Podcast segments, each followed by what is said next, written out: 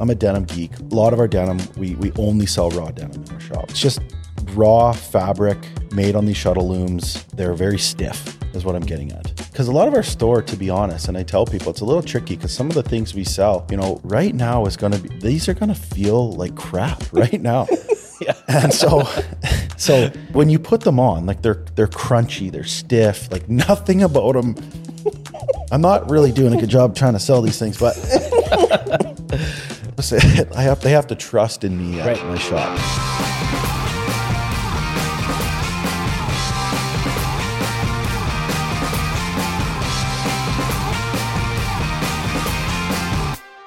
Welcome to another episode of Efficient by Design podcast. Uh, today we have Dustin again as a kind of co-host, and we have Brad Gadd. Is that correct way to say your name? Yep. Brad Doc- Gadd. yep. And uh, you own, operate, and started the Populess. Um, what is the full name of the store company? Populess company, Populess. Okay. Uh, and Kinda you are in Lethbridge, Alberta, uh, which is about, so we're in Summerland, BC, Canada, about four hours east of Vancouver. And you are another We're a good eight hours. eight hours Yeah. east of us. Yep. Yep. You got to go through the Rockies and then you hit the flat stuff. Flat stuff. Yeah. Yep. And how far is it from the border to the US border from you guys? Hour. Well, the same distance from the border then. Yeah. Yeah. Just north of Montana. Right. Um, so yeah, we'll talk through some business stuff and uh, leather work is what a lot of what what uh, Brad does. So I actually went on on your Instagram and your website because I was trying to. So it's a little context. Um, Dustin worked with Brad for how long? Oh man, I was trying to think of this. I think somewhere around it was two years ish, 2017. I'm awful with dates. So somewhere in that ballpark Yeah. before we moved back to Summerland. So there was two, three years in there off and on. it was a bit of a rodeo for Yeah. a while. There's two sitting ducks after that Yeah, that's right. situation. And uh, Yeah. yeah. Yeah. So Dustin wears a ton of popular stuff. I see him at all times. So we had discussions about about Brad and his shop and what he's done. Um, but in looking into your Instagram and your your website, I looked for an about about us page or like mission statement sort of stuff. I didn't find a huge amount. So can you kind of give us the Coles notes on like why you do what you do, what it is that you offer, what your motivation is, when you got into it, kind of background? Wow. It's a loaded question. It's like five questions in one. uh, Dustin and I worked on this a lot. So to answer that in two words, um, I kind of geeked out from an old partner of mine. Uh, he was a bit of a why guy, and so he he really helped me and pushed me to develop into why we do what we do. And so there were some books and stuff that we he always wanted us to read and pushed us, and and it kind of put me in a trajectory of really trying to understand why I do anything I do in life, and if that's business or the things you like or whatever. So I spent a lot of time kind of really diving into that, which is a really difficult thing to do, I found. Um, to like really, I'm I'm not really great at articulating things. I naturally will will kind of make that happen, but to put it into words, um, not that great. So Du- You're Dust- good at mixing words. I've Yes. always loved Brad isms. Yeah. Yeah. We'll, Yeah, we'll yeah. come across a few in the process. Well, my, my brother, you my will. brother Brad is the same too. He, I feel like he's got a tiny vocabulary, but he uses it to say a ton, and he says it in a really roundabout way. But he gets the point across. It's great. yep. Yeah, yeah. That's I'm the same.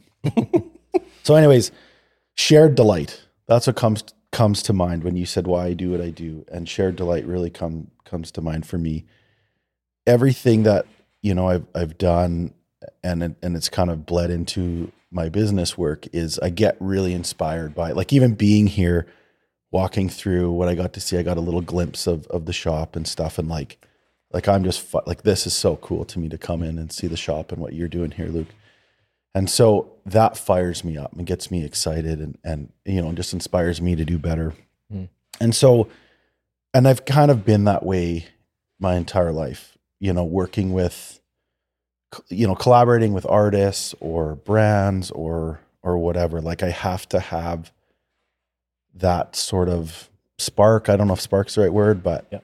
um but sharing in that. So so sharing in someone's passion, sharing in someone's you know, and it and it doesn't always have to be business. It it could be uh, like it could be anything. Mhm. You know, like I love rabbit holes. so, so yeah, like yeah, I there was a lady that was got so excited and she had a this entire collection of like salt and pepper shakers, and and I and I saw her house. I we won't go too far into that story, but like I was just like, tell me more. Yeah. like you know? So that's what i mean by rabbit holes but um Populess has allowed me to basically continue and work with um you know other like-minded people that we kind of share in some of these values so What's, what sort of stuff do you sell at, at your storefront? Like, it's, leather goods is a, a bunch of it, stuff that you guys Yeah. make, and then you, a bunch of other clothing and apparel clothing stuff. and stuff. Like I, I actually started the brand when I was in high school. Um, and I was in like post, not post secondary, but I was in art and I was always, always had kind of a creative, um, brain, I guess. And me and my crew just kind of wanted to print our own shirts and have our own shirts just for fun. And so I kind of went down that rabbit hole and figuring out how to silk screen, bought a silk screen press, you know, kind of printed stuff out of my garage. Um, and we just made shirts and we, and I literally sold them out of the trunk of my car. and, uh, I do remember our, our uh, high school resource officer. I come out of school one day and her squad cars parked behind my 1983 Cavalier and, uh, thought I was slinging something out of the back of my vehicle because people kept coming up. But but that's how we started. We started doing apparel and uh, did that for a number of years.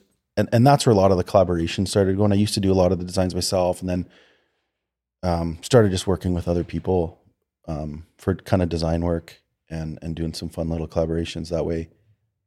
And then kind of fast forward, uh, f- fell in love with leather. I, I I, I kind of specifically remember leather, like anything leather just had this sort of value to it for whatever reason. You know, like if you picked up grandpappy's bag and it had like leather handles yeah. or something and people like, oh, that's real leather, you know? Yeah.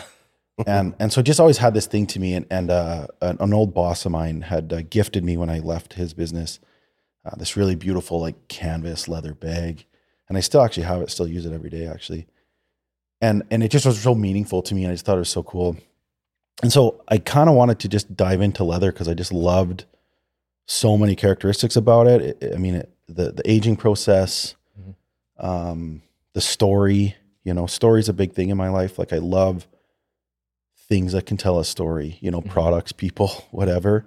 So so that was a big part too.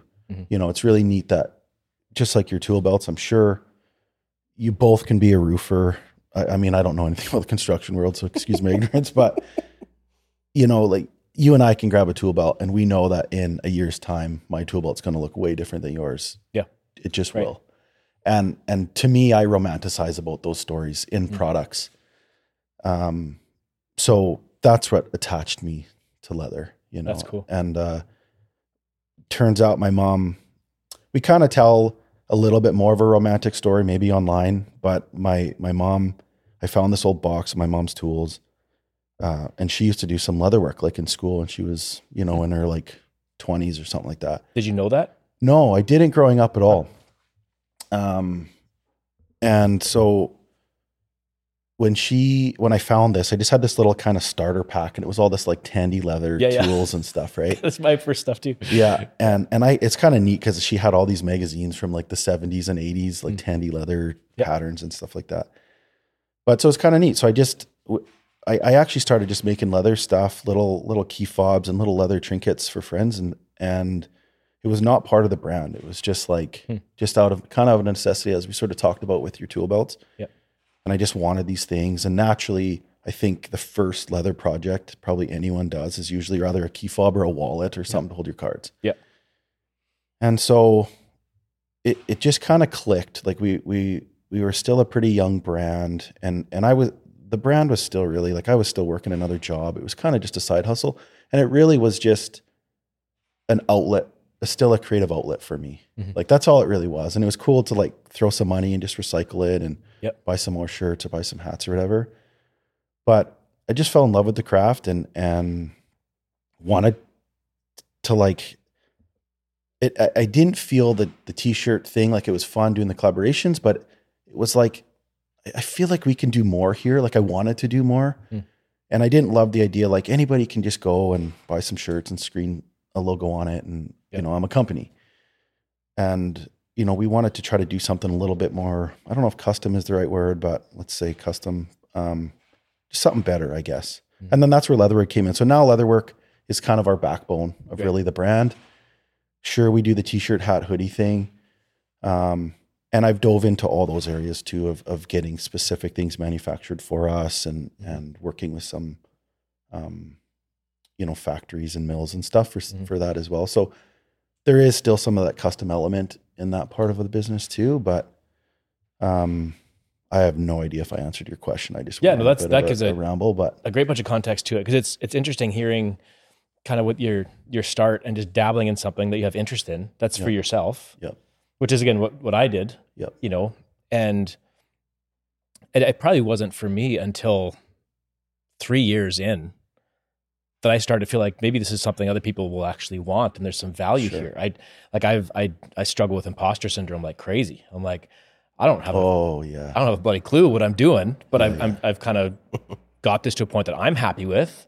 And, you know, as a carpenter, I'm fairly, I have confidence in my building ability.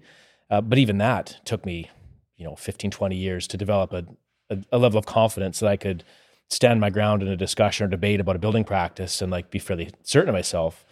Um, you know, always asking questions of that. So when it came to a point where I'm like, okay, I think I actually might have something that other people might be interested in. I'm going to hold that with open hands, with fear and trembling, totally. you know, hoping that I'm not a complete Totally. fraud. yeah, you know? yeah. And then you're like, okay, now I have to, I have to sell this. What do I, how much do I sell it for? What's fair? What actually allows me to keep moving forward versus like building something, selling it for cost for a buddy? I'm like, well, I actually need to buy more leather and actually buy a higher volume of it so that I can carry on and I need to buy a new piece of equipment. Like there's all the, if this is going to grow and go anywhere, Right. you've got to price things in a way that that allow you to move forward and you don't just lose your shirt off your back. Did did you think and know a lot of those things beforehand? Like, were you already like, okay, so you made this tool belt, and you knew it's pretty badass, and and like, did all those things kind of right away? Like, is that entrepreneurial thought for you? Like, you were already okay, equipment, machine, lights, you know, like, Right. were you building that in right away, or is it more just at the time, at the moment? Right. I don't know. This is this seems fair. No, it was I think from when I first started, so like, you know, my journey to to build my own tool belt um kind of was this glimmer in the back of my mind when my current store bought tool belt was worn out. And I was like, this thing is used up. I wonder if I could build my own. Like that was right away my first thought was, could I do this myself? This that'd be cool. It'd be Yeah. super cool to build my own leather tool belt. Um, and I've mentioned it in some other podcasts and stuff. Like I've I've built my own acoustic guitar, and Oh, I, I did cool. that to build one. Like I didn't I didn't build all the jigs and stuff to repeat. I'm like I want to do one. I have my own custom custom builds. I'm not afraid of the attempt, and and my my wife has spoken to us you know in the past as well that you know when I start to get a bit of an idea, I'll start to obsess about that. Yeah. So I can relate. so when I when I first had the the thought of building my own tool belt, it was like, okay, let's do some research and look at sewing machines and leather and rivets and hardware and all the stuff that I would need to, to basically get to a point. I convinced myself out of it. I'm like, the entry point is is far too high. The expense is too high to justify at this point in time doing this to build myself one tool belt for myself. Right. Right Yeah, yeah. so I kind of I put that to bed, and then I went on a year and a half search trying to find a tool belt and ordering stuff online, sending them back, getting custom one made, and then got to the point where I got so fed up I couldn't find what I wanted. I'm like, I'm going to build my own. I already kind of have some idea of what I need because I've done the research previously, and I'll build my own. So I mean, it was self-serving in that in that time and in that endeavor to just build myself my own tool belt. But in the back of my head, there's definitely what you what you said. There's definitely like this could become something. Yeah. you know i'm not gonna i'm not gonna shoot for that. I'm not gonna i'm not gonna hope for it. I'm not gonna create infrastructure to like force that. I'm not gonna put all my eggs in that basket and invest a ton of money in this thing. Like if it gets there it gets there. You know i can imi- imagine the future that maybe someday i'll be in a position where that's what we did but that'd be ridiculous. But it was kind of in the background. So like as i continued to move forward i was kind of keeping the whole idea um, holding it with very open hands and like if this carries on on its own I'm fine with that. I think I'd know what the next step would be, but I'm not going to force it.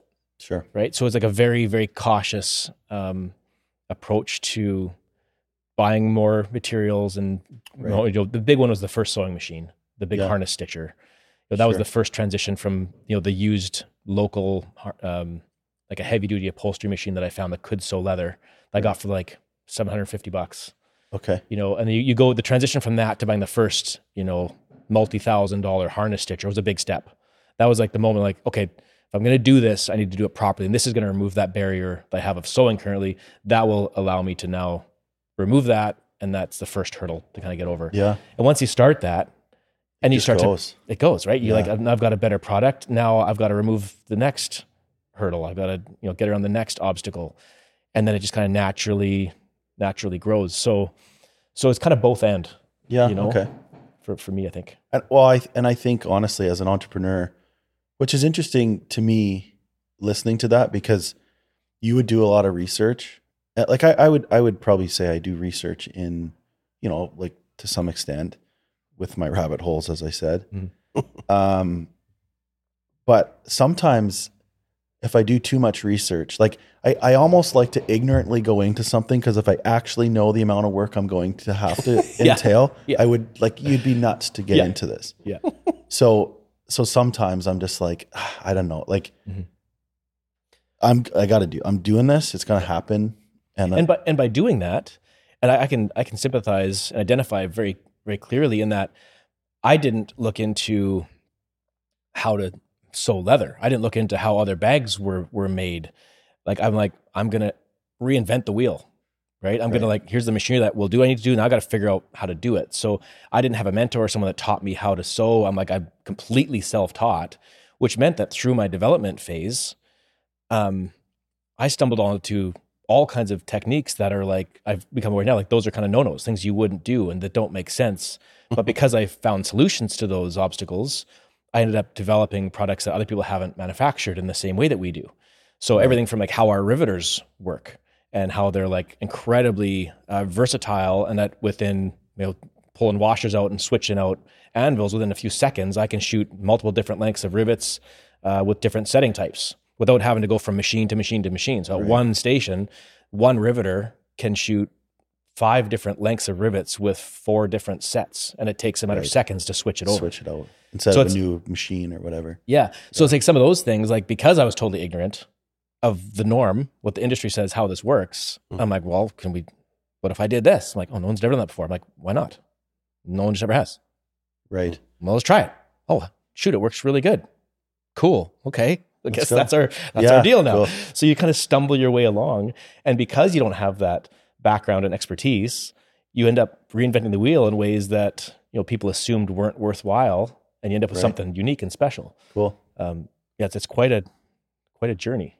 I think having worked with both of you, I can see a similarity between you both in a willingness to just try something and willing to make a mistake, willing to let Sure. something crash, Yeah.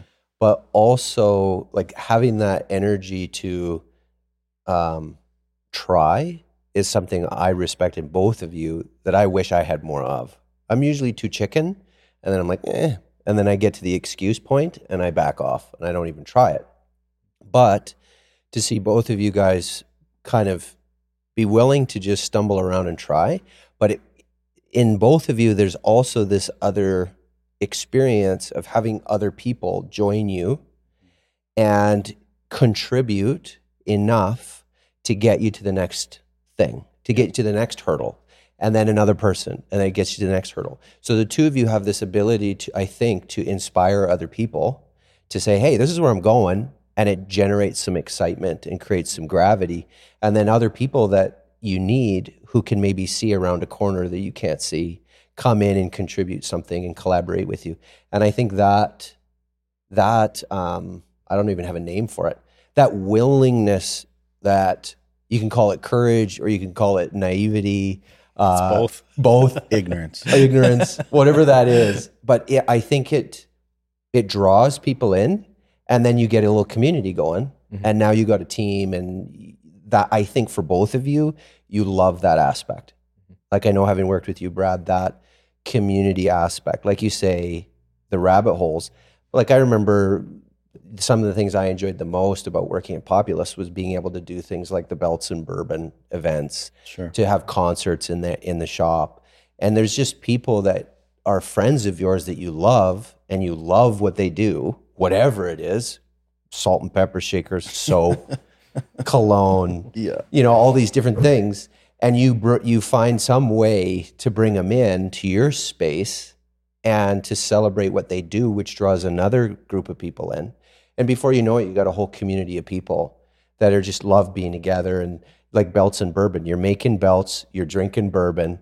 Like it's awesome. I gotta come Yeah. visit. That sounds awesome. Yeah, it is. It's a that's a fun night. That's a fun event. Super fun. Yeah.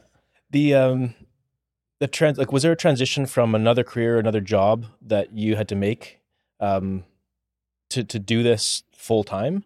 Like you said, it was kind of a side hustle at one point. and like for me, I was running my construction company and doing this in evenings and weekends and early mornings, still running twelve guys and building subdivisions. And so for me, I was like, I I had a fallback strategy in a sense. You know, it's not like I sold my company, dump all my resources into this new endeavor and hope it works. Like I was basically able to like very slowly dip my toe in that pond and allow it to kind of build its own momentum and, and pay for itself. Um, what was your what was your journey of like this becoming your full time gig? Um. Yeah, I I was I I I grew up. I came from a bicycle background. I grew up racing bikes when I was a kid. I I always worked jobs that were like a labor of love. I never really chased the dollar. I just we had a lot of friends when I was younger. They would go and a lot of them being from the prairies, like a lot of them went up north and and went into the patch and and made money. And it, and and I always I just I didn't want to do that. And and so I worked in in bicycle shops growing up as a kid and loved it and and and I was at a bicycle shop at the time managing and running that shop and I was kind of the owner's retirement plan was Hmm. was supposed to happen and and I was kind of running the the brand through that store so I had like a lot of control of Hmm. like the sales part of it but this is before the leather was a thing Mhm. And honestly just through like a lot of luck I guess um and I'm, I'm sure you could contest. I don't know if luck is the right word, but just meeting the right people, maybe at the right times. I'd, Mhm. I'd met a, a, a- a partner of mine and he was a customer and was just really excited about the brand and stuff. And we ended up kind of joining and it, and it put us in a position where there was a, a, a business that was up for sale that I was very, uh, not involved in, but I guess in a way I was involved. There was a, a skate and snowboard shop uh, in in my hometown, and I actually rented. There was a little skateboard ramp, and there was a little room, and I rented a little eight. I rented a room from them, and I had an eight head silk screen press, but I could only run three of the heads because the room was so small. anyway, so I was very, um, like I knew that business. They were all friends of mine, and there was a partnership that wasn't that wasn't working, and uh, so there's maybe an opportunity to buy into this, and then that's when this this my business partner, um, or my to be business partner, teamed up and we bought that business. That's when I made that leap. So I, I left kind of what I thought I was going to do, and Mm. then kind of like me and this guy were like, okay, we got a business, like So it's kind of an all in transition. Yeah. Like we're done here and now you're doing this.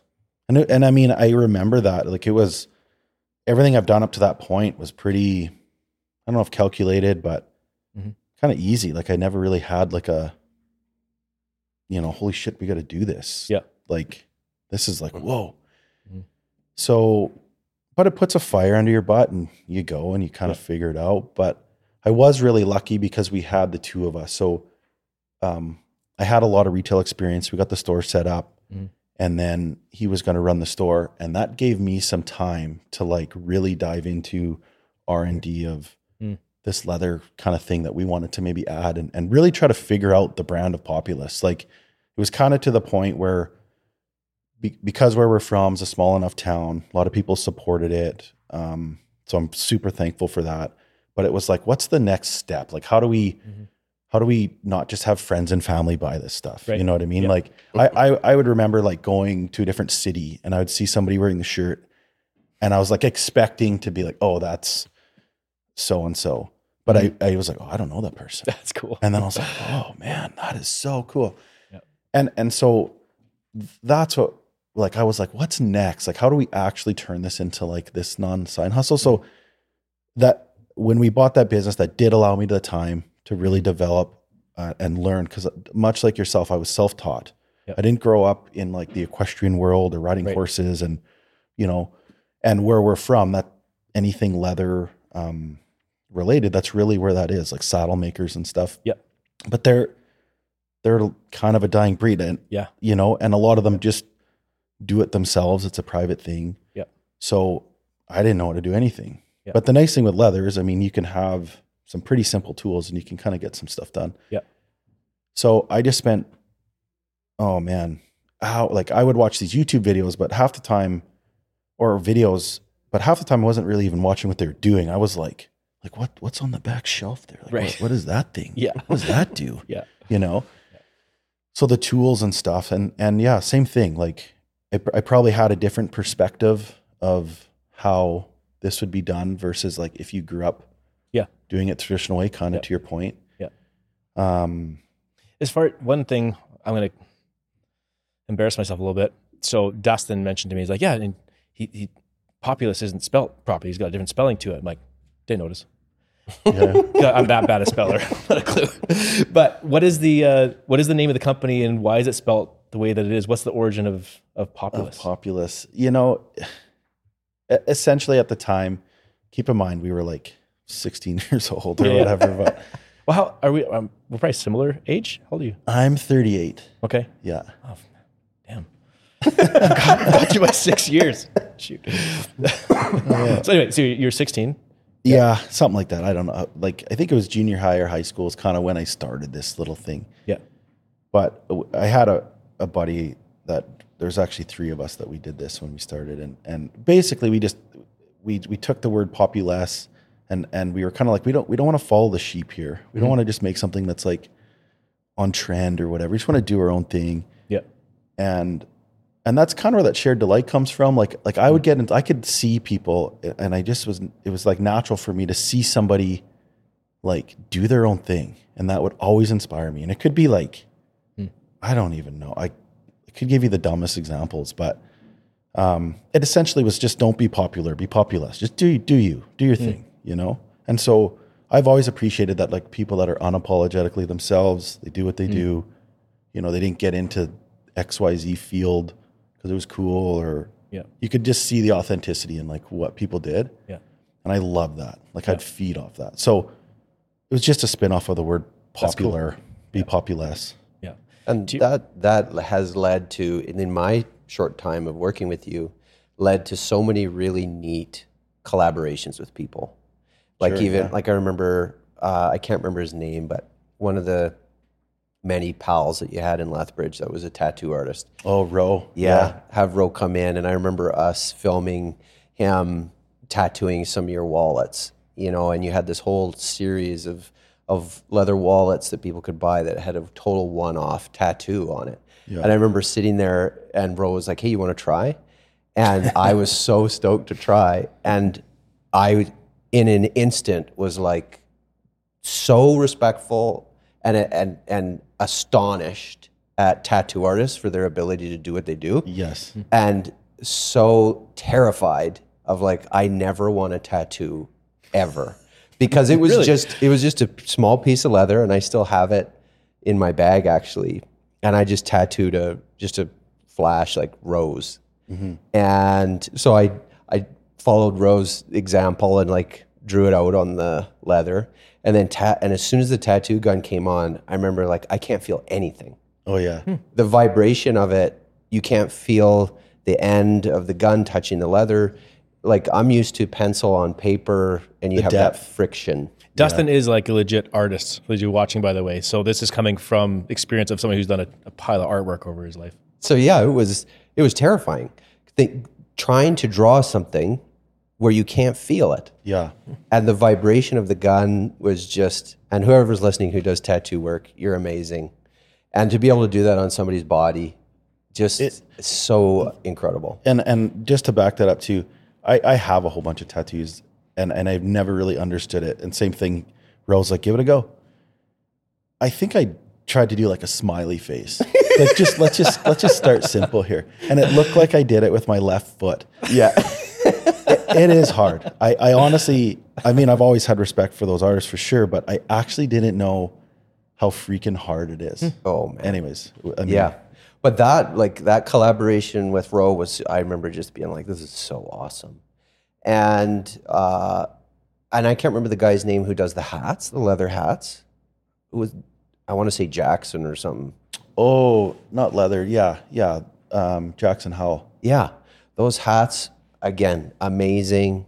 And uh, your buddy who builds custom motorcycles.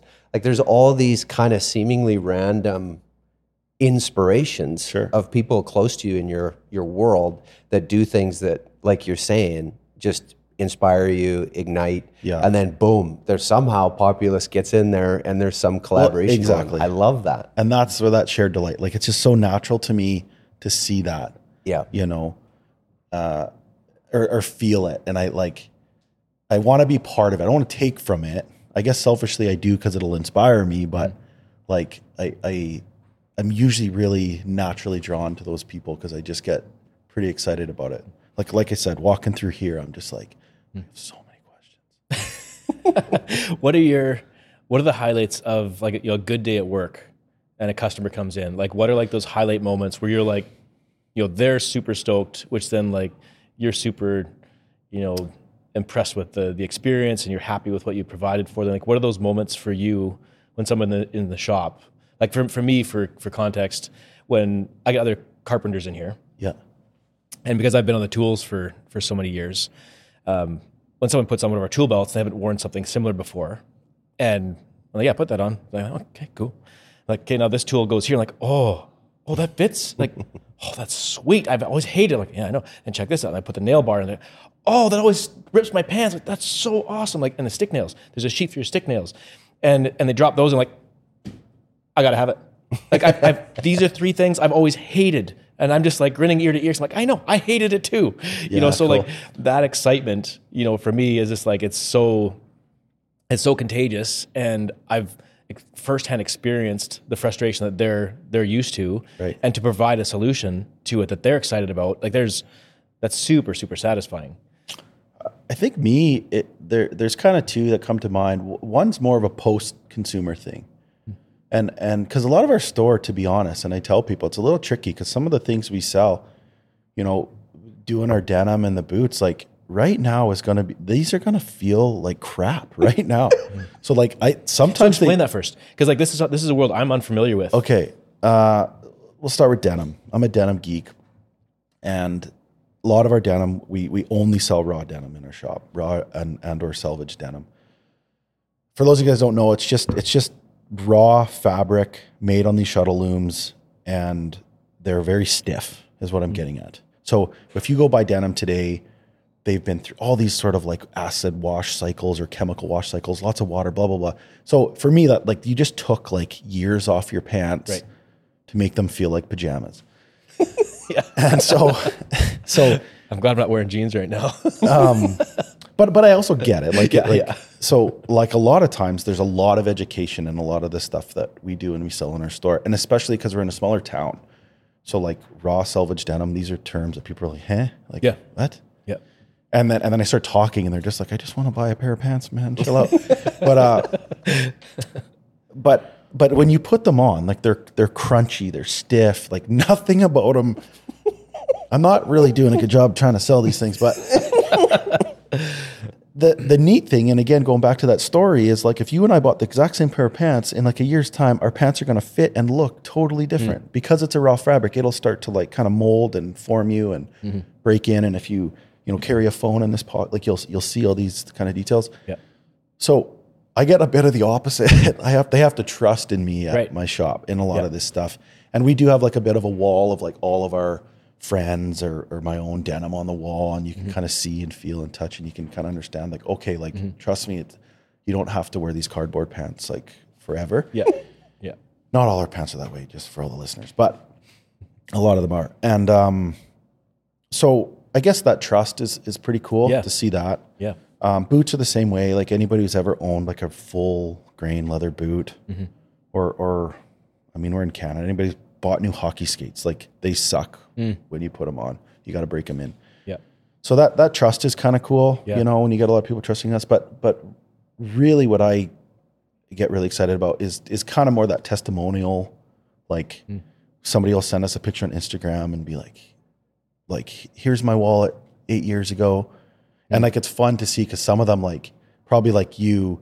You maybe didn't have certain equipment or whatever, and you're like, Yeah. "Oh man, that's like a Gen One or a Gen Two thing." Like, and you're kind of like, "Okay, cool." Like, you know, we've moved on, and and our stuff is is a, is is pretty simple. Like, uh, simplicity is a big part of uh, philosophy for how we design our stuff, but that's cool to me, you know. Um, And then and then prior to doing leather, I thought it was super cool just to see people in the wild in our gear, and Yeah. there's no connection. Yeah. It wasn't like, oh, I like kind of know him from high school or something like that. It's Yeah. like, I don't know, I just thought this was super cool or, Yeah. you know, like I, I, I don't do it anymore because I'll probably get canceled if I do. But a lot of times I'd like go up to people and be, ask them, oh, like, where'd you get that shirt? Tell me about it. Like, just to try to get story, like a yeah. real opinion. Yeah.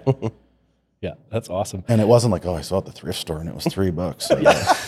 So, so, so I've had I've had both of those. That's really funny. I someone was wearing one of our one of our this is back from my construction days, my Akribis construction. We had a bunch of you know shirts for the crew and you give some out, and uh, and somebody I didn't know from a hole in the ground I saw in town wearing one of my Akribis construction shirts. I'm like, did you get that? Like I don't sell these or nothing. He's like, oh, I found it. Thrift store. Yeah. Like, oh, that's probably one of the you know one of the few employees that I fired who's like, forget this business and take their stuff there, and then someone's someone's wearing it.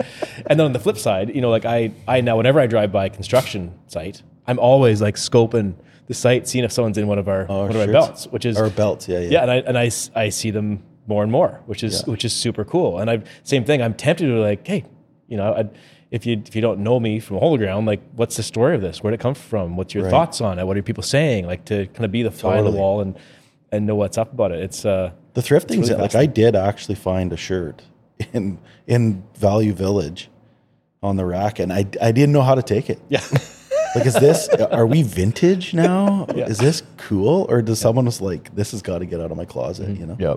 But but yeah, no, I I get that. Getting the the the raw testimonial, I think of your product and and your your work is Mm.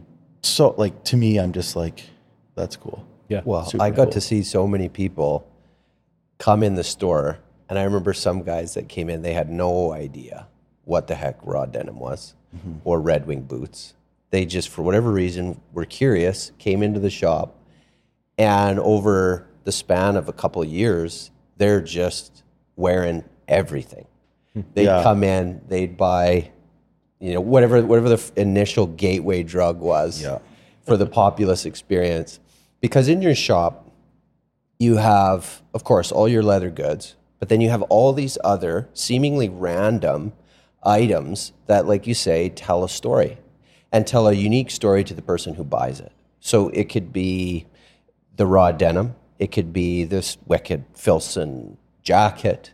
It could be some cologne or candles, Pottery, pottery. Yeah, uh, yeah. some awesome mug, and so you you can't help in the shop like spin around looking at all the cool stuff. But I'd see these guys come in, you'd go out and chat with them, and they're like, "What's raw denim?" And you you give them the nerd speech, and it's kind of over their head. But what they love is like, "Wow, okay, these could be one of a kind jeans," and they go for it. They buy them, and then they send you photos.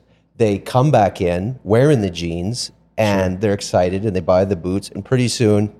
There's, you, Yeah, yeah. You're taking a photo of them outside the shop because they got They're in the tuxedo. They're, in the tuxedo, the they're denim, denim tux, tuxedo. yeah. yeah. But I loved that because it was people kind of discovering that they could shed the whole fast fashion nonsense that they didn't even know they were sick of Right. and be able to enter into something really intentional where they could go, man, I love the ability to tell a story with the jeans that I buy or the boots. Right. And they fall in love with it and they can't wait, in a sense, they can't wait to buy the next piece mm-hmm. and somewhat annoyed that they last so long Right. because you want to keep buying more Right. pieces. So it was fun for me to see people fall in love with that and enjoy that experience. And it's it's impacted me ever since working there, and I just actually went through my closet and just chucked like pretty much everything. I'm down to like two pairs of pants. Yeah. and I just I just need to be able to get to Populess and go pick up the pieces that I need. Well, and we were talking about it a little bit before, just to kind of sidetrack a bit, Dustin, but does connect, I would say, as we were sort of chatting, just the the quality aspect of things. And and I worked in an industry before I did Populess that was very fast fashion. And it just felt so gross. And the whole industry was just constantly just stuffing brands and these things. And and and then nowadays with the way information travels so quick like a lot of these kids that um you know we were maybe selling to these brands we were selling to by the time they even reached our store like they were almost over it. And there's already another new brand. And, and really it was all the same shit. It was all the same crap different logos and it was still expensive too. Like it was, and and as i dove into that whole fast fashion textile world i was just like man this is this is horrendous on our planet and just it's just a gross thing. And um it, it- that's what really I had to make that transition. Like there was obviously some other factors that Dustin and I went through that um, pushed me to to what I'm doing today specifically. But when I got out of that industry, I, I wanted to build something that like, I mean, we're all going to wear clothes. We, we we all consume things, but like, how can we do it better? Mhm. And and that's how that fewer better things slogan came up with our brand.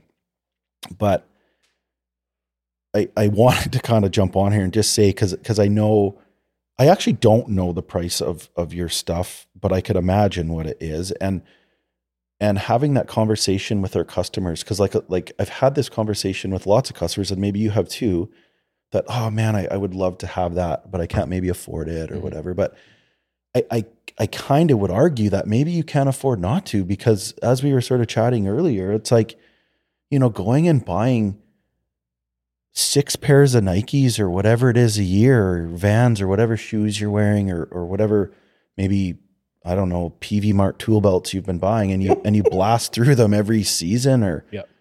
like you actually just spent more money Yep. and you just wasted seven pairs of shoes that are now in a landfill or or whatever the case is where you could have just done it once and you could have done it right. Mm-hmm. Also understanding like yes, okay, dropping a thousand dollars on a tool belt when I- don't I don't even know what it like what's a Peavey Mart tool belt worth? Like Oh, you, you can buy like hundred bucks, Oh, fifty you- bucks? Oh, 30, 40 bucks. You can buy it Right. dirt cheap. You know, and it's leather, right? So people are Yeah. like, Well, this is leather, that's leather. I don't know.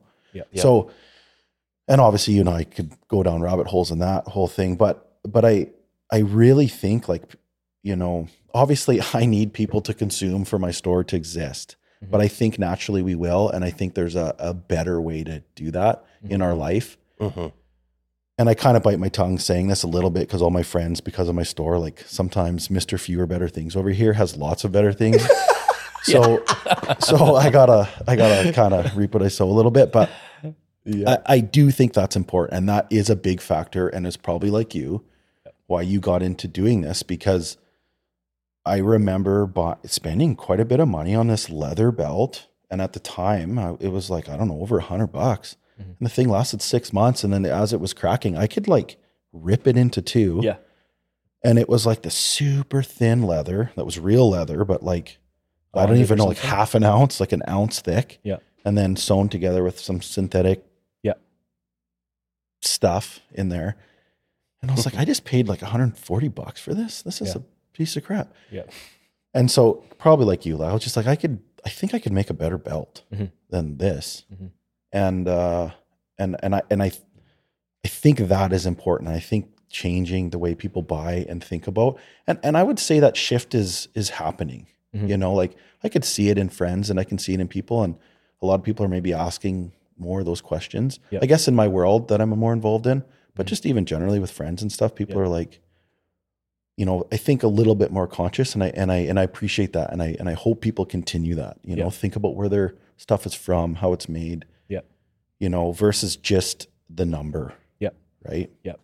That's a it's a fascinating thing. It brings like a bunch of things to mind for me in regards to our product and what we sell and why it's designed the way that it is and you know how I market stuff and I mean like a few things have just happened recently. I, I dealt with some emails le- recently where someone like bought a particular tool belt and turns out that it's it's uh, it's a mini setup, so it's and it's tended to be fairly, fairly minimalistic, and they want to do framing, and they're like, ah, I'm a Like smaller one of guy. your but- belts? This is one of your Yeah, belts? one of Okay, ours. Yeah. okay.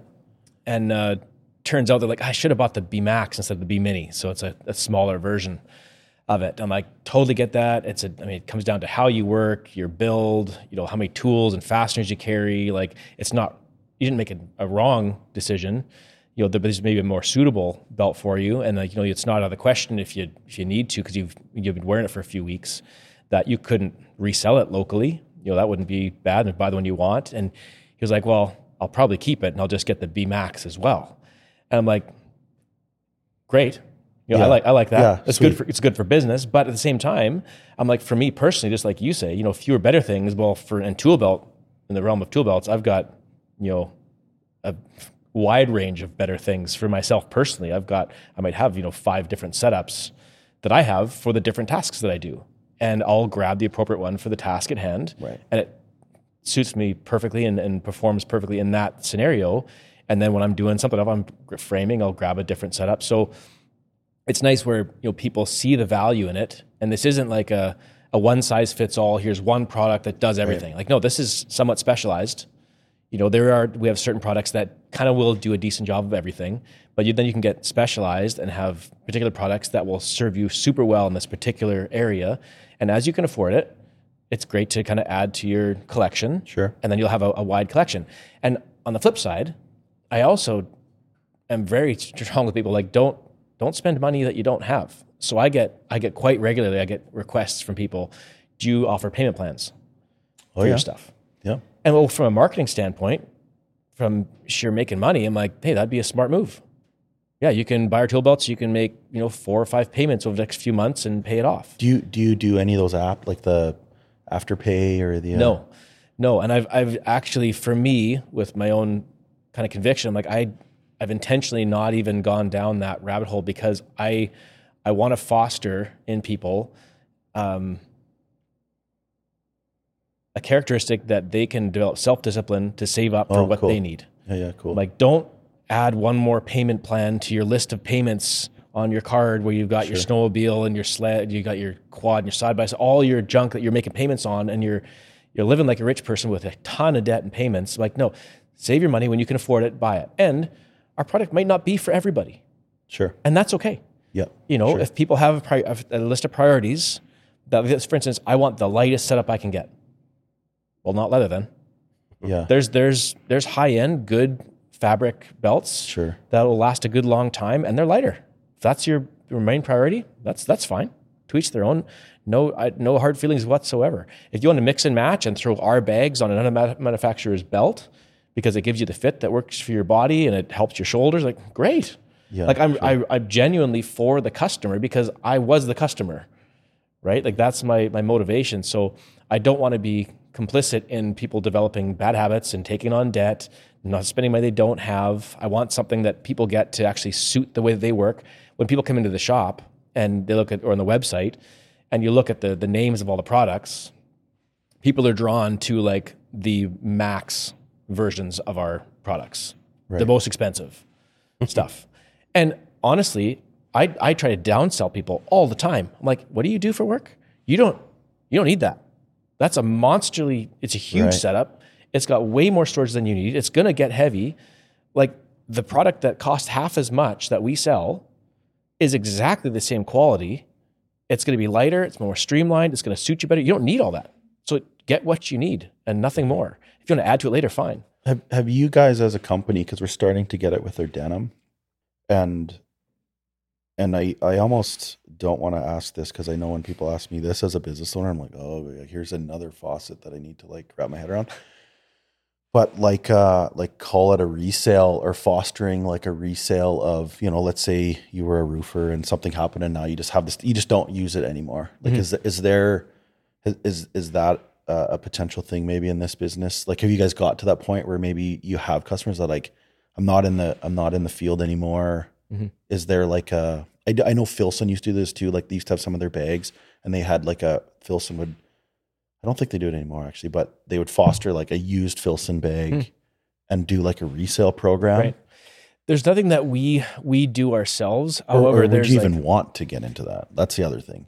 yeah, I mean that you know there's there's you know just thinking on my feet that there's a potential someone brings in you know a used up setup and they would get a credit for it, put it towards something else, and then we'd resell it as a used product or something Right. like that's all possible. Um, but like even right now, I've I've a year ago it came up on Facebook and it's like Akribis on their fan page. And it's like this online market that people have created where they Oh, cool. have their old steps and they sell them and they talk about them and it's So so, it's weird. there. It's already there. So it's weird and it's really weird to come in, go into that. When I came across it, I'm like, what is this? Like I can be a Yeah. member and come in. I'm seeing people talk about their bags, what they used them for, and I'm doing this now, and I've got this one. I'm looking for this one, and people are swapping stuff, and Cool. this whole like Community. market, this whole community Cool. where people are are asking questions and finding out different little hacks for the bags and trade and stuff. So it's it's really really neat that it's happened organically on its own. And from what I've seen so far, like virtually everything's been positive Good. you know and people when people do you know make a negative comment usually it's like yeah it's it's it's crazy heavy like what did you what did you buy what did you use it for how much stuff did you put in it Right.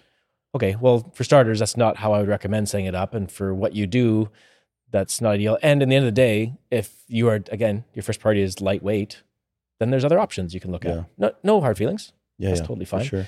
so, so yeah it's kind of nice that that's happened organically on its own um Then leave it that way. leave it alone yeah if that's already it simple. happening, then let Yeah. it be that way. which which kind of like that gets me into another another topic which is like you know what what products do we offer?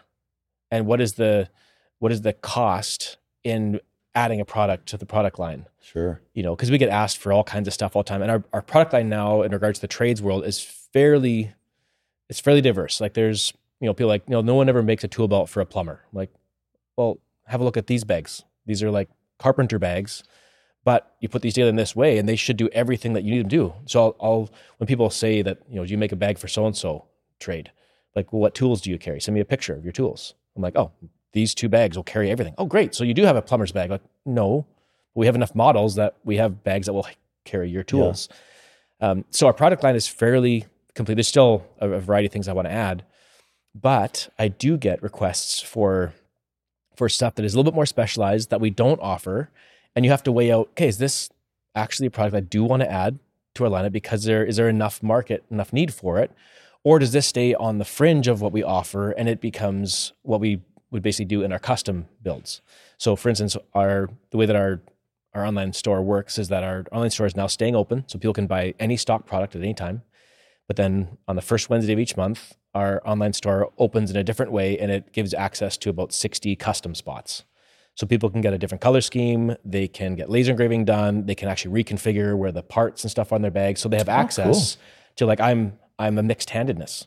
You know, I this is a really weird one that's become it's way more common than I thought it was, where guys swing their hammer with their right hand, but they write with their left hand. Okay. Well, that's super bizarre, super weird. And as soon as you do that, your tools are all screwed up, Sure. right? So for us, for instance, like you always use your rafter square for squaring lines and doing rafter cuts. You use that in the opposite hand you carry your pencil in. Right. So all of a sudden now the rafter square slot is on their right side with their hammer, which completely changes the designs of the bags. So we have built this whole custom feature into our website where we we take on a set number of orders each month and people can customize them. Now some people they just want they're like I want an extra loop here. Like they get somewhat vain about it. It's a custom bag. I'm doing whatever the heck I want, and we kind of have boundaries to what we offer too. Um, but the reason that we have the custom option is so that people who actually have a need for a particular layout can get it. And then we'll work with them through email and the odd time a phone call, and we'll build them a, a custom rig. So it's like, what products do we add that are stock because there's enough demand in the market to justify it? Because as soon as we add a stock product, as you're aware of, okay, now I've got to we've got to make templates for these leather parts that we've designed. I have to send those away and get dies made to Mhm. for our presses to punch those pieces out. Then I have to make Lexan templates and instruction manuals and train staff and develop this whole infrastructure on the back end to just to you know repeatedly produce that part the exact same way. And this isn't having mentioned what happens online. Well, then we have to get our photography all done and build new product pages. Yeah, and yeah. are we offering left-handed and right-handed? What variations does this product have? that we add? Like it's just like you add one thing, and it's this whole Boom. world of Yeah. development and cost and time to put something out that we sell three of those a month. like, Yeah. well, that that's well, that custom. I mean, Dustin worked in our shop. And and obviously our shop's a little bit different. We are we have a retail uh, store. You walk in, you can come in, and then we kind of strategically, purposely built our leather shop in the middle of our retail store. So so there's kind of this like shittery of a mess in the middle of our store of tools and stuff. I don't. Can I say that? I probably Yes, shouldn't of course you can, yeah. Okay. And uh, but like people could see us working. So so it's cool. Like we we want it to be transparent. Like we make this stuff. And uh, but but it's also immediately, oh, you're a custom leather shop, eh? Like mm, ah, here we go. so every day, every day, you know, we get asked, you know, and a lot of people would be like, well, geez, like there must be a market for custom leather. And I'm like, and as you would know, which I actually really appreciate walking around uh, your space, like I, I, we've really tried to design a lot of our products to be as simple and functional as possible and, and still maintain that quality. Like those are like the three things and, and, and kind of timeless is another one. But I love how you've built this because I, I really get it. Like he- here's kind of like your your staples, and then you can kind of like add or take away mm-hmm. to really have this kind of custom experience without having The custom. the custom experience because you, you you've you've set up everything to be pretty streamlined, you know, Yeah. like with your stations and, and how it's set up. And so when Dustin even today, I, I forget his name and, and sorry if he's he does the custom stuff. Zach. Zach. Yep. And he's like, yeah, he he's kind of like the custom division and and Yep. does that and stuff. And because I get I get roped in, I'm a hard. I need to honor my customers and actually tell them no, Yeah. and and I and I still kind of get roped into these things. Yeah. But as you know, like to do a custom thing, the R and D, the like everything, like you got to make it sometimes five, six times to get it right. Yeah. And and and you probably have XYZ on your shelves that you need stock of, but Yeah. and and we have a way smaller operation. So for us, like there, there's only a few of us at our shop and Mhm. and you know, we all wear many hats. So that time, like to spend Yeah. that and then to sell them, like really I should be charging them a thousand dollars for that wallet. Yeah. Well, I won't, and I and I can't. Yeah. Where I I geez, like we're always out of belts, we're always out of this. Like, Yeah. why are we entertaining this? And I get sucked into it. But um, I think it's kind of neat that you are developing that as as long as from a from an entrepreneurial or business side of it, Mhm. can you still make it not interrupt the flow? Can you still make it make Yeah. dollars and cents? That's kind of Yeah. cool. yeah, we've had to definitely structure that in in a way to and put boundaries on it to to actually make it feasible. Yeah. Um, and still, I still want to have it affordable. Right. And at the end of the day, we, you know, we won't we won't be nearly as profitable in our custom builds, but it, to me, it's important enough to offer that to the to the customer because there's people who really need it. They just can't get what they need. Yeah. Now that opens up the door to people who just want to be vain and get whatever the heck they whatever the heck they want. And there's the odd time we end up with a customer that's a it's a lot of work, and there's the odd time we say, you know what, I think we're at a point now in this our communications with after these 40 emails back and forth that we got to call it and uh, we got to say that you know we'll refund your money and and this isn't going to work out. Sorry, this doesn't work. And knowing as a business owner when to say no, like that's when I talk to other people who are looking at starting their own business, getting into things. One of the biggest pieces of business advice I give anybody is like you have to know what your boundaries are and when to say no to things. Because if you can't say no, you'll end up being spread so thin. You won't be able to keep your word. You won't enjoy your job. You're, Yeah. you're gonna you're gonna hate it, Yeah. and you're gonna burn your reputation to the ground. Um, a friend of mine actually was surfing with the last few days um, was talking about he's building a house and the electrician that he ended up getting on the job promised him the world and then um, wouldn't show up and it's just completely screwed his entire timeline for his project because he couldn't say no when he should have said no and now every single sub trade is hosed because the Right. electrician Boom, boom, boom, boom. Just Yeah. domino effect. yeah, and you schedule. Okay, we got our, got our garage doors coming in, and this is happening. This is happening. Lecture, I, you got to be here. I've got these things are all stacked up. I will be there. If, if, and if it doesn't happen, we're hosed. Well, it doesn't happen. Garage doors don't come in. Can't get heat. Like it just, it's such a mess. Yeah. Yeah. Yeah. You know, and he's like, I will never recommend this guy. Yeah. You know, um, so knowing how and when to say no to people is so so important. And but you hear all the time, business owners like, you can't turn down work. Mm-hmm. As soon as I hear that, I'm like, what are you talking about? You have to turn, down, down work. work, And it yeah. sucks. And people might be mad.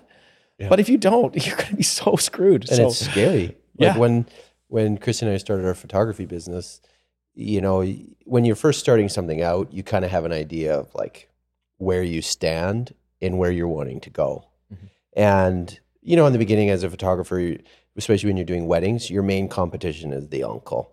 Oh, my uncle's got a camera; he can do it for free. Why? Why can't you do it? And so, at first, you kind of got to you got to learn the the territory, and you got to figure it out. But after a while, you have to say no to when that potential customer comes along and they're like, "Hey, can you just come for like the family photos and just do that?" After a while, you're like, "No, uh, number one, I can't because I don't like you for all the reasons you're just saying, but I also don't want to Sure. because I want to be this. You know, I want our company to be this. And it was really cool in the, you know, three years of running our photography business to slowly get to that point where you can confidently be like, no, I'm not, that's not the work that I do. Yep. This is the work that I do. And eventually get to the point. You start kind of trying to serve everybody because you're just trying to figure where Yeah. you stand Hot mess. hot mess. But then slowly you're like, no. And for us in our business, we got to the point where we're like, we do this and we loved this. And pretty soon the customer we got loved it as well. And, And then, it'll attract Yeah. that, right? Like it it, it snowballs and attracts that. Yeah. You know, I, when we started, there was lots of times when I started, it was like out of necessity, like, sure. Yeah. Yeah. You totally. do what you got to do. you know and then yeah you just develop that that stuff and you you really figure out where your time all, all that kind of stuff is and and some and, and like you know you kind of touch on it like sometimes some customers w- with all due respect to all of our customers sometimes you have to kind of fire a customer sometimes Yeah. you know? I don't i don't know if it's for life but like sometimes in certain projects you just have to hey man like you know this is it. Like this is what we do you know? Nothing more nothing less. Like we're Yeah. you know here's kind of what we do. So so i get that. Um i have a question luke.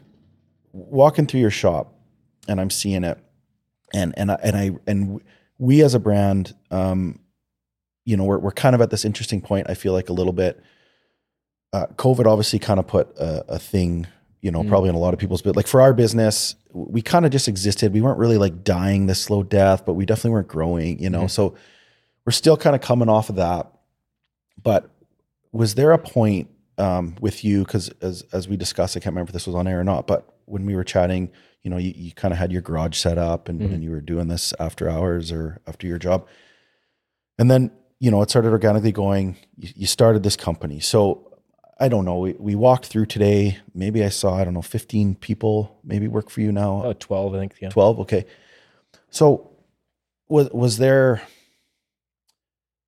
was there this little was there this kind of moment um i don't know if it's that aha moment but like when you went from you like did it organically go to Hmm. Two three then five then six or was it like man we've been running this like five man crew Mhm. like we we we as a brand we're we're too small to be big and we're we're too big to be small like we're Yeah. kind of the and and so like there's some certain a lot of our guys right now we're wearing a lot of hats and and I also know that's just not efficient you Mhm. know like to be efficient to kind of focus our roles and do it Yep. but not all the time you know the the sales or whatever can back or justify Yeah. like oh hey here's our marketing department Yep. here's our shipping and receiving here's manufacturing Yep. here's r&d like Yep. and it, and it's super cool for me and dustin like i said we walk through and it's like you know like here here's this here's shipping here's custom you know so cool Mhm. and and we're at a point with my company like wh- when do we do that like did did you have a my question is did you have a point where like maybe okay here here's the the big picture is exactly what i want Mhm. and we need you know x y and z and Yeah. x y and z is going to cost this so we need to raise this capital Yeah. and we're going to just go with that Right. and take capital from somewhere or was it all like just the orders were coming in and it was all there and we just had to Um, does that make sense yeah it was it was a super organic uh, journey for me and um, again this is the thing I, I touched on in a, a podcast previously maybe it'll be in a depends if we slot it into the shows maybe it'll be a future one but uh, there was a moment on a on a job uh, that kind of speaks to a lesson that I learned um, which basically had to do with a couple of my lead hands and I was framing. And at that point in time, I was head honcho of my company. I made all the decisions. I micromanaged everything, had a great crew, but it was everything came through me. Like no one else made a call. And um, a homeowner at one point, after I'd sent a couple guys out to their to their project, called me back after they'd done some back framing and stuff. And thanks so much, guys did great. It's awesome. Do you, do you know that your guys are terrified to make a decision? Hey. Hmm. Oh, well, and, and inside, I was like, well, damn right. I'm their boss. Oh, I make the decisions. It's kind of what I thought, you know, for a split second in the back of my head. But right away, I felt guilty. I'm like, oh shoot, I've I have done my guys a disservice by making sure that I'm. And this kind of comes out of my own security, in a sense that I've got to make all the decisions because it's my name on it. It's my company. Right. I if anything's wrong, it's got to be my fault. I don't want to be fixing a mistake that my company's responsible for that one of my guys made. You know, so there was this moment where I I had to kind of shift gears. I'm like, I if I want this thing to grow and want to keep moving forward, I actually have to start stepping back, empowering my guys, deal with the consequences that are going to suck sometimes because they're going to make mistakes I got to pay for. I'll have to have the odd hard discussion with the customer. Um, but in the end of the day, they'll learn, they'll develop confidence, and then I can actually focus my efforts in other areas and work to a position over a couple of years where they were running my jobs with with crews that I'd hired and I'd be running a job and then I'd get myself freed up and I'd go to their jobs that they're running and I could walk on site and be like, how do you want me to help? You want me to go strip races or bang up some walls? Yeah. to What do you need? what do you want me to do? And they'd be like, oh, awesome, Luke here. He can come help and take care of that. And they they put me to work versus me showing up like, okay, I'm here now. You know, I'll take the plans and finish layout. You can go start sheeting. You know, and I that was a huge transition for me to to build into the company in a way that was sustainable, shared the load, and freed me up, and ended up being better for everybody. But that took a ton of like humility and a kind of a risk on my part to be willing to go through the potential crap that might come as a result that I wasn't in control of.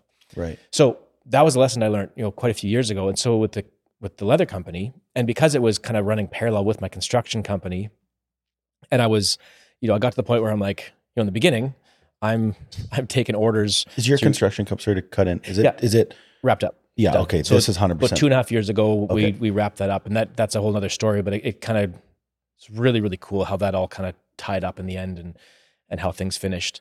Um, but yeah, this is all that we do now.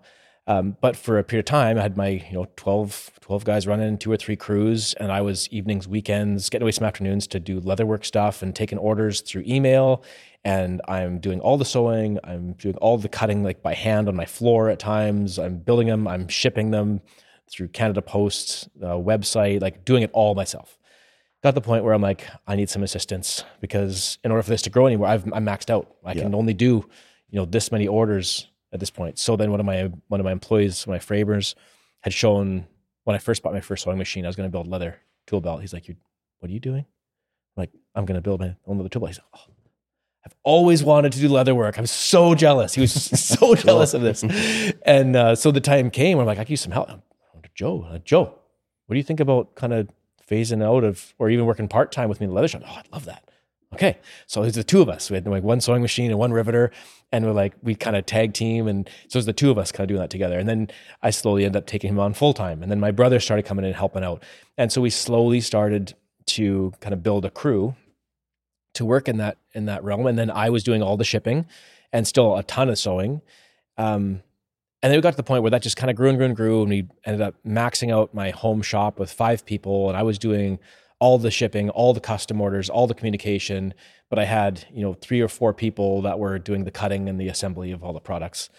And then I got into this building um, because we'd outgrown that space. And then I got to the point I'm like, I'm I'm now at that position where I can no longer do all the communication, do all the shipping. I have to start delegating out responsibility. That has been my responsibility exclusively. So there's a moment where I'm like, I had Dustin's wife, Christy, that works in the back, where I'm like, the next phase of this business is me starting to pass off my responsibilities. Yep. So what do you think about taking on more of a management role in the back of the shop and kind of helping supervise and take care of stuff? And financially, was that was easy to do? Yeah, because I mean, the way it worked out is that um, basically some of her tasks she would just not so quite as much and start taking over some of the other things. Then I, you know, adjust pace. So it was a very organic, slow shift, and there wasn't any time where I had to take a bunch of capital or dump a bunch of money into it. I basically took the people that I had hired and shifted them into other roles and trained them up and passed on responsibilities. So Okay. so basically I took Christy and she started taking over kind of more of the human relations stuff and safety stuff and um, our safety meetings and kind of management of the employees. So kind of more of a management role.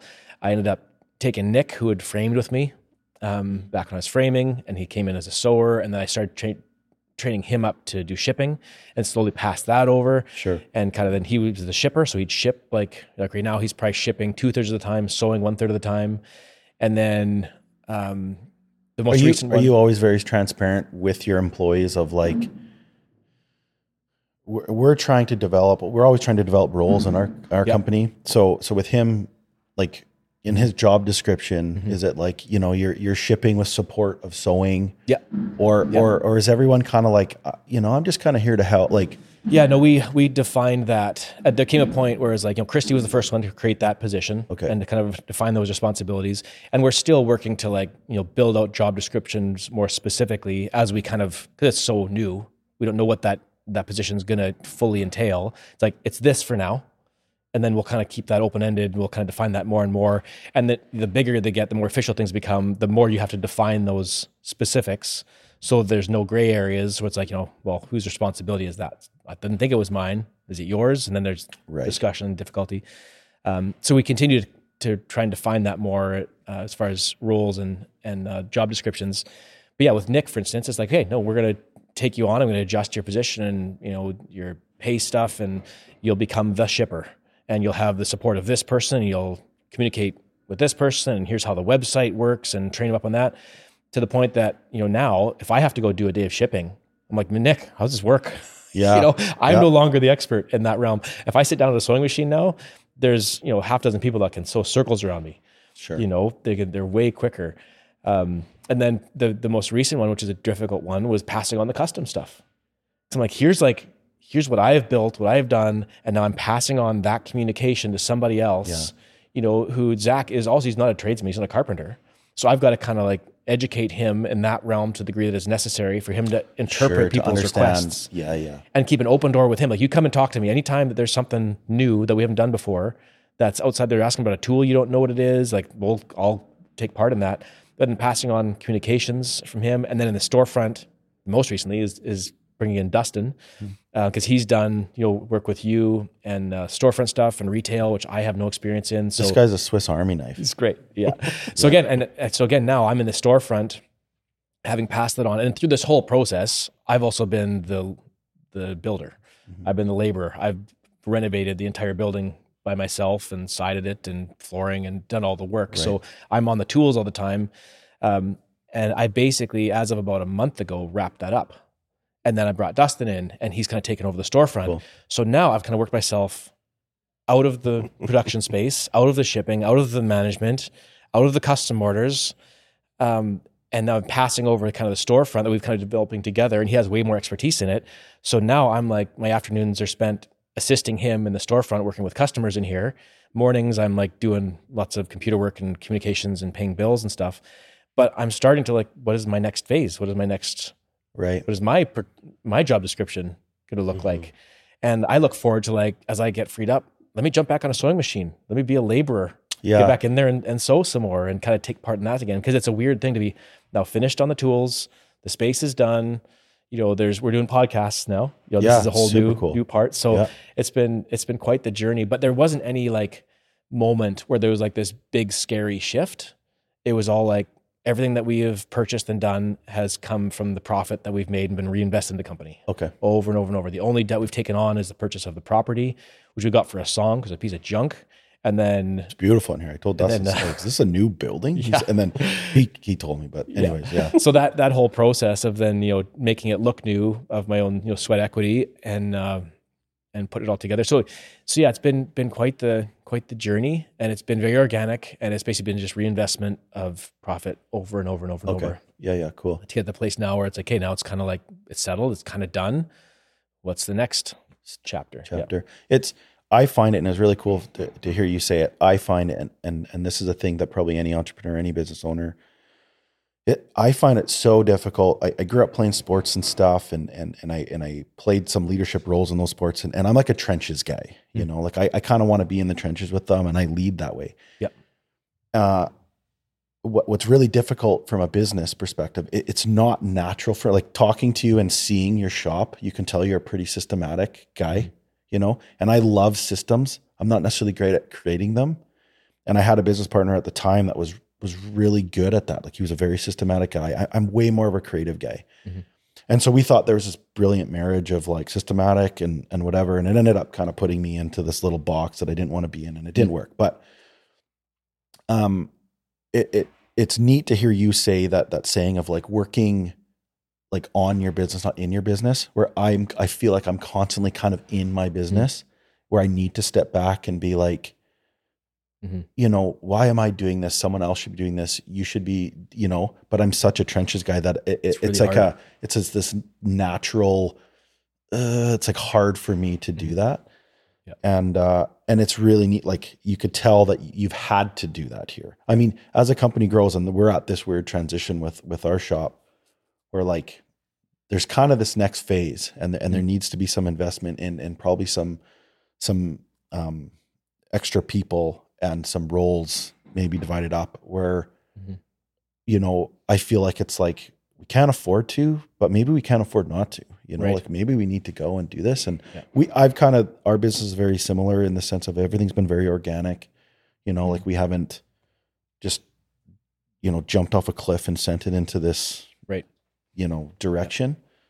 And those, those seasons, like the one that you're in, but you're not sure how long that season's going to be till the next door opens up mm-hmm. and that opportunity is you look i've been looking for this waiting for this and now the opportunity's here yeah. you said earlier about how you felt very lucky through your through your process and that's one thing that i I kind of push back on, and I I do believe in luck and chance, but I also one of my favorite sayings I've talked about before is is from The Incredibles. This quote says Ed, Edna Mode says, "Luck favors the prepared."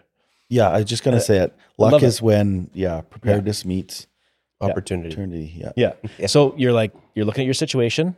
You're aware of what would be helpful at the moment, and then you're sensitive to when that opportunity opens up in front of you. Oh, this is that thing, and I'm not gonna like grab a hold of it. I'm gonna like open the door a crack and yeah. start moving that direction carefully sure. and see if that you know gains this momentum and, and works out um, and with that in mind you know luck favored the prepared i've ended up being very lucky now i also feel like i could have been way more prepared and i've kind of stumbled myself right. forward and been legitimately lucky sure you know for sure um, but when you're like my from the days of, of framing you know a flooring company and framing company and leatherwork I never set out to do any of this from the beginning. It was like, here's an opportunity presented in front of me.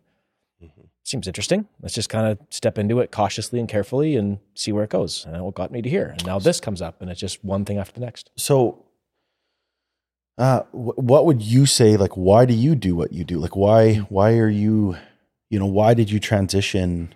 Obviously, there was a need, you know, mm-hmm. and there was a passion for a belt, but like, and and I also know that's a very loaded question. If you asked me this six years ago, I'd be mm-hmm. like, uh, yeah, I don't know. yeah. Um, but do you, you know, do you have a, a why to why you do this? Like yeah. why you transition from tools, you know, call it in the trenches, doing the work to creating products to do the work, and now you're not doing that. Work. Right. Um, my my favorite word over the last few years is stewardship. Okay. Um, and that applies to every aspect of life, whether that's being a dad and a husband, sure. friendships and all of that. And being that I've I've got a kind of type A personality, I'm super hard on myself, really, really aggressive, angry inner critic. Um, that whole concept of stewardship, I feel like I, I'm never as good a steward of the things I have influence over as I should be. So that's something I've got to always work through and process. But basically, stewardship suggests and demands that I make the most of the opportunities that I have and nothing, I can't hang on to anything with a white knuckle grip because I'm not taking anything past the grave anyway. This isn't all about me. How can I better the world that I'm in and the environment that I'm involved in in any way that I have influence over it? Yeah, great. So, so that's where that's my motivation for how I deal with my employees and how I ended up, you know, instilling in them, instilling confidence in them and drawing back. How I've brought people in to do management roles in the job because in the in the business because I'm no longer able to be a good steward of being the custom guy, the shipping guy, the shop manager, the storefront guy. I'm going to do a crap job of that because I'm spread too thin. No, to be a good steward of my company means I need to put people in place that can do that better than me.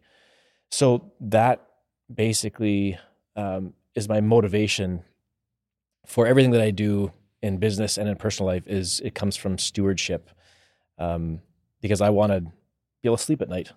Yeah. You know, Yeah. if I if I don't operate that way, I'm like, well, I'm just grasping for things I that I I think are going to give me value and meaning. I'm trying to create something for myself out of selfishness, and that makes me sick. I Yeah. you know. I, I have an, I have enough of my own personal struggles that I that I I lose sleep over. You know, the ones that I I have a reasonable level of influence and the self discipline to make the right decision. Um, those are things that are like no brainer decisions. And as you put those into practice and you you employ the humility it takes to to make those correct decisions, and then you see the benefit of it, it's like exercise.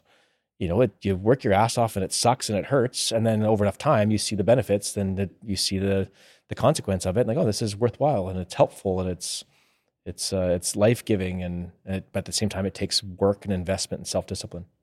Yeah, and uh, and I think like, and I touched on it earlier. I think that why in people's life, like I kind of drank the Kool Aid a little bit with with our old partner that Dustin and I worked with, and he really pushed me to kind of get into that.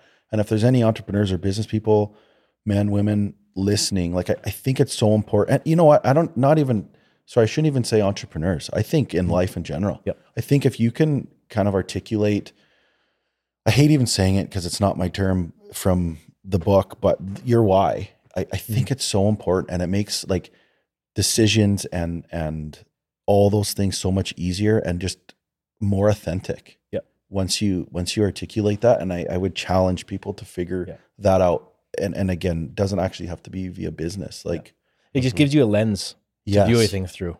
Like this is my filter and the the why that I can apply to everything, Yeah. and it gives you purpose. Yeah. It's great. And you've had, like, for both of you, you've had a pretty clear idea of why, I think. And like we were talking earlier, it generates a, a natural gravity. People sense that authenticity, mm-hmm. that you're not making a tool belt because you want to look cool. You're not making a tool belt because you're like, oh, wow, I can make tons of money making tool belts. Mm-hmm. You know, there's an authenticity to why you're making a tool belt, mm-hmm. you know, and people can tell that when they come into the shop and they put it on. Usually there's a bunch of expletives and it's obvious a framer made this, right? Like they're so excited. Yeah. It's not just some company off and who because knows they could or can. because they It's can like- make money. Yeah, we would have some similar tools to make belts, but or tool belts, but Yeah. Yeah, I do not want to make a No. no, and it's the same it's the same too with like you know when we were working together and being able to make products that tell a story yeah. and having having the ability on the prairies to tell the story of what's so beautiful about that place and that culture and to put that into your product and then to see people resonate with it you know and and see whatever's on that t-shirt whatever's in the on that you know tattoo Right. style on that on that wallet to see that story and have it resonate with them and go yeah I wa- I want that i want to i resonate with that that narrative Yeah. in my life. And I think that authenticity of being able to communicate your why comes out in both your guys' work and people sense that. And when they resonate with it, they want to participate somehow. And we've had guys come into the shop over the last few weeks. We've only been open not even a month. Mhm. And that's typically the narrative what they talk about. Even the guys that come in that can't can't buy something in the moment. They just want to be here. They want to be around it. They want to touch it. They come in. Usually, everybody's like, "Oh, it smells so good in here," which they used to do at Populess all the time, Yeah. right? And they just want to be around it. They put the tool belts on, and then one guy just felt so bad because we spent I don't know forty five minutes helping him figure out stuff, try stuff on, assemble a belt this way, that way, Right. and then he's like, "Yeah, this is exactly what I want, but I can't. I can't buy it. I feel really bad." And he just was like so apologetic. But to be able to help him, serve him, get to know him, have him be so excited, and then have him walk out as we write down all the pieces of what he actually really wanted, and to have him go, you know, I'm going to be back. Yeah, of course. You know, when when like Luke said, I'm going to be back when I got the money, and I can't wait to be back. We've already had one guy do that and come back and buy it, Yep. and it's just a neat experience to see people. There's no like in the storefront. There's no pressure There's we're not trying to like, oh, have you thought about this? Oh, Right. a little add on here could make a few more bucks over here. Hey, a little pressure. You know, sales tactic. I'm a terrible, terrible salesman. and so to I think remembering the days in Populess and watching you talk to people, you're never trying to sell anybody anything. It's a genuine, hey, welcome here. Here's what we got and why. You share the why Right. just in yourself as a person. And then over and over and over, people, when it's their jam, they're over the moon. They just like having a coffee, they Yeah. want to hang out. Then pretty soon they're bringing us donuts. Oh man, like how many macarons did we friggin' devour? You can tell, Cases buddy. of them. Cases of them.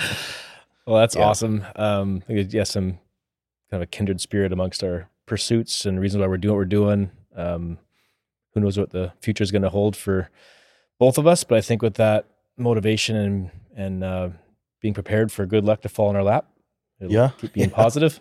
yeah. Um, so yeah, thanks so much for being on the on the Yes. podcast. It's been a pleasure talking to you. We could carry on for ages here, I'm sure. I'm sure. So uh, thanks very for watching and listening. This has been a, a great time. Thanks everybody.